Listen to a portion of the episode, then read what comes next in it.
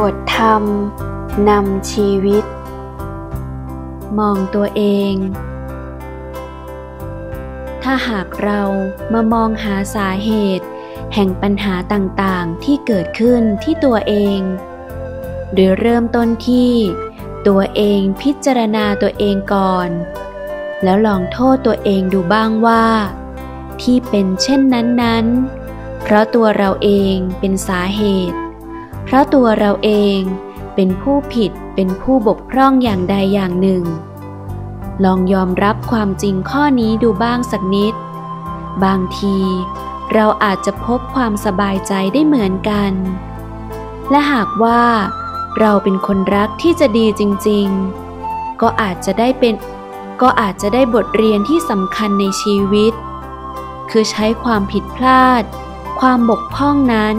เป็นบทเรียนเพื่อปรับปรุงตัวเองเสียใหม่ ไม่ให้ประวัติซ้ำรอยอีก จากหนังสือ พุทธธรรม 5 นาที